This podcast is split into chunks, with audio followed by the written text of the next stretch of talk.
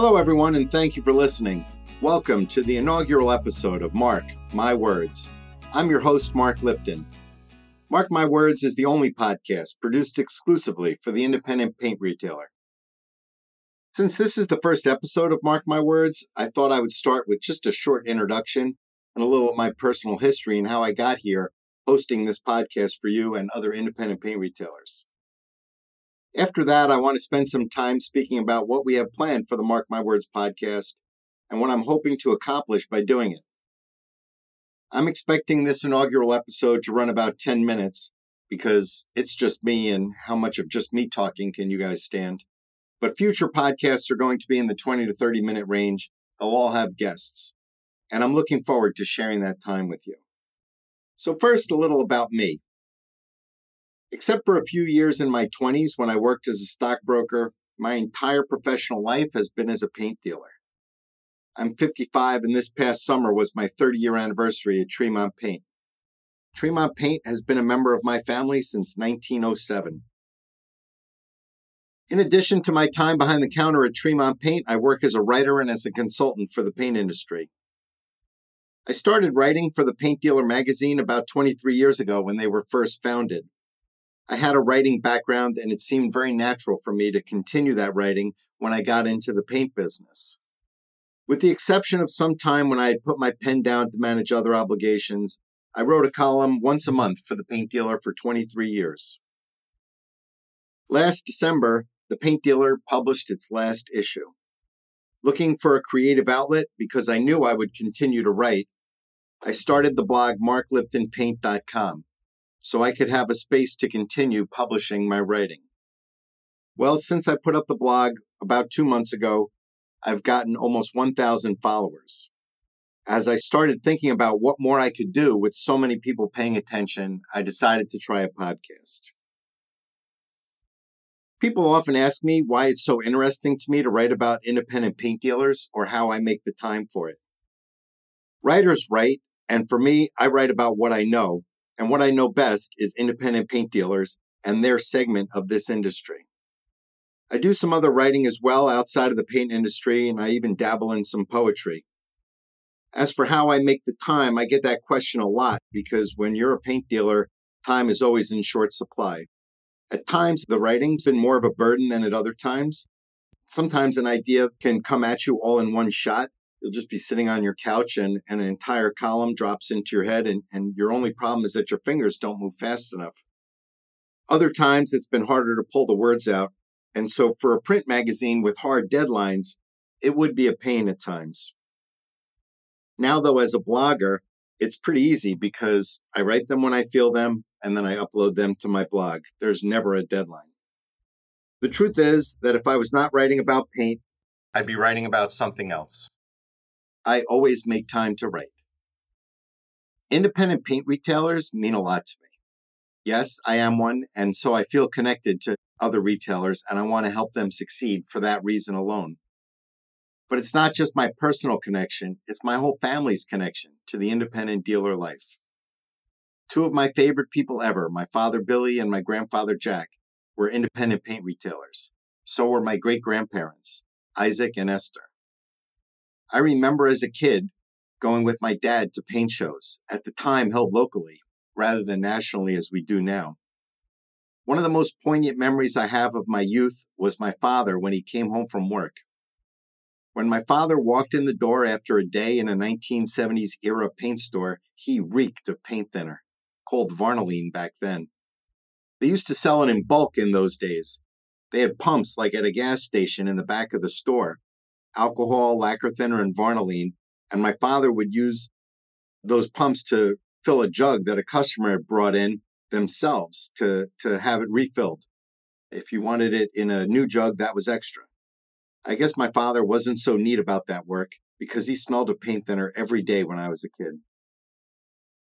I remember my great grandmother who built Tremont paint. So my personal history with paint goes back as far as I can remember. I cannot remember a time when paint and the people dealing with it were not a major component of my life. I have countless friends who are paint dealers, and I want to do all I can to help them succeed. And so that's why I blog, and that's why I've started doing podcasts. The dealer network is not a particularly homogenous group. Sure, we all sell paint, but independents can run the gamut from single store husband and wife teams to 100 store chains with several hundred employees. Some of us are paint and decorating stores, other paint and hardware. So we all have a different view of the industry. I will try to keep the blogs and podcasts focused on topics that touch as many of us as possible. As a kid, I remember writing stories and reading them to my family. When I was in trouble, which was often when I was younger, my mother used to make me write my apologies. In fact, I still have one of them on my desk at home. It's from when I was around five years old, and I actually start the letter by saying, Dear Mommy and Daddy, I am sorry, but I have a very small mind. It's not hard to figure out why my mother kept that one. I keep it where I can see it because it's a nice reminder to keep the intro interesting.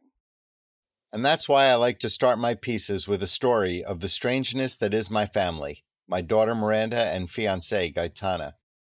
Without their special inspiration, my work would read like watching paint dry.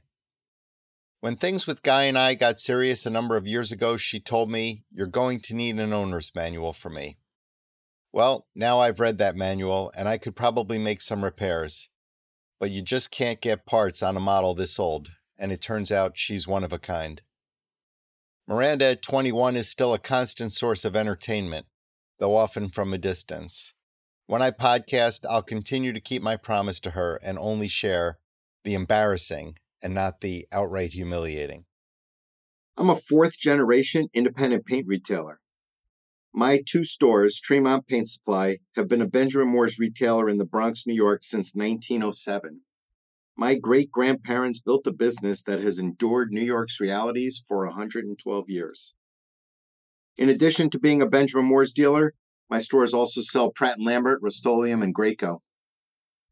We are also an All Pro member and have both the stores stocked with many All Pro branded products. I like to run a very lean ship, and so we have five employees plus myself. Let's chat for a second about what's going on here at markliptonpaint.com. Just since November, I have almost 1,000 independent paint retailers following me, and that's just from my blog. But they have not just been following me, but interacting as well. I get emails, text messages, and phone calls from dealers all the time, and that input makes it into my blogs and will make it into my podcasts as well.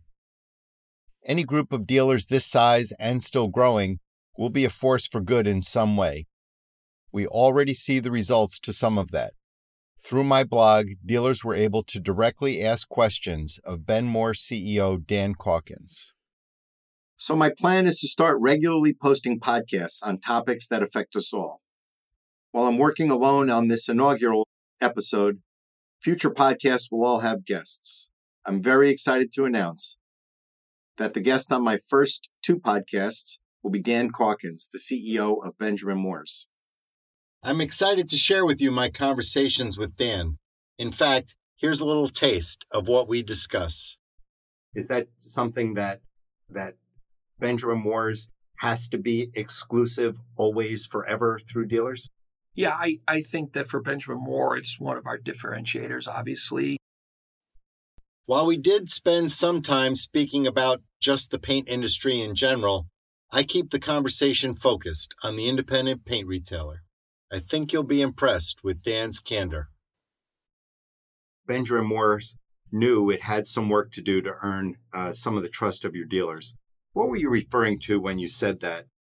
We went through a period of time, not in the too distant past, where our trust really had been breached, uh, in my opinion. So, if you're an independent paint retailer, a customer, or an employee of Benjamin Moore, you don't want to miss these podcasts. Keep an eye on markliptonpaint.com for the updates. If you're signed up as a member, you will, of course, get an email alerting you anytime I add additional content. So, thank you so much for listening and for reading Mark My Words.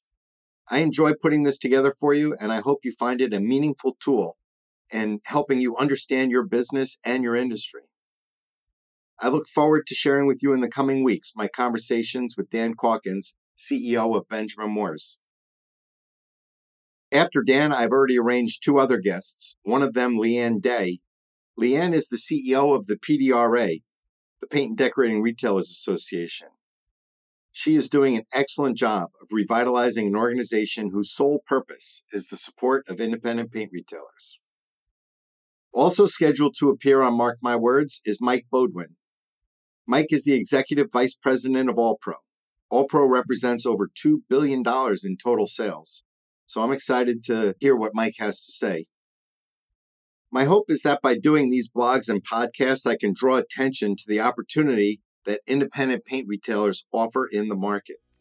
If I can do that, then attention from vendors will come, and that means opportunities for dealers.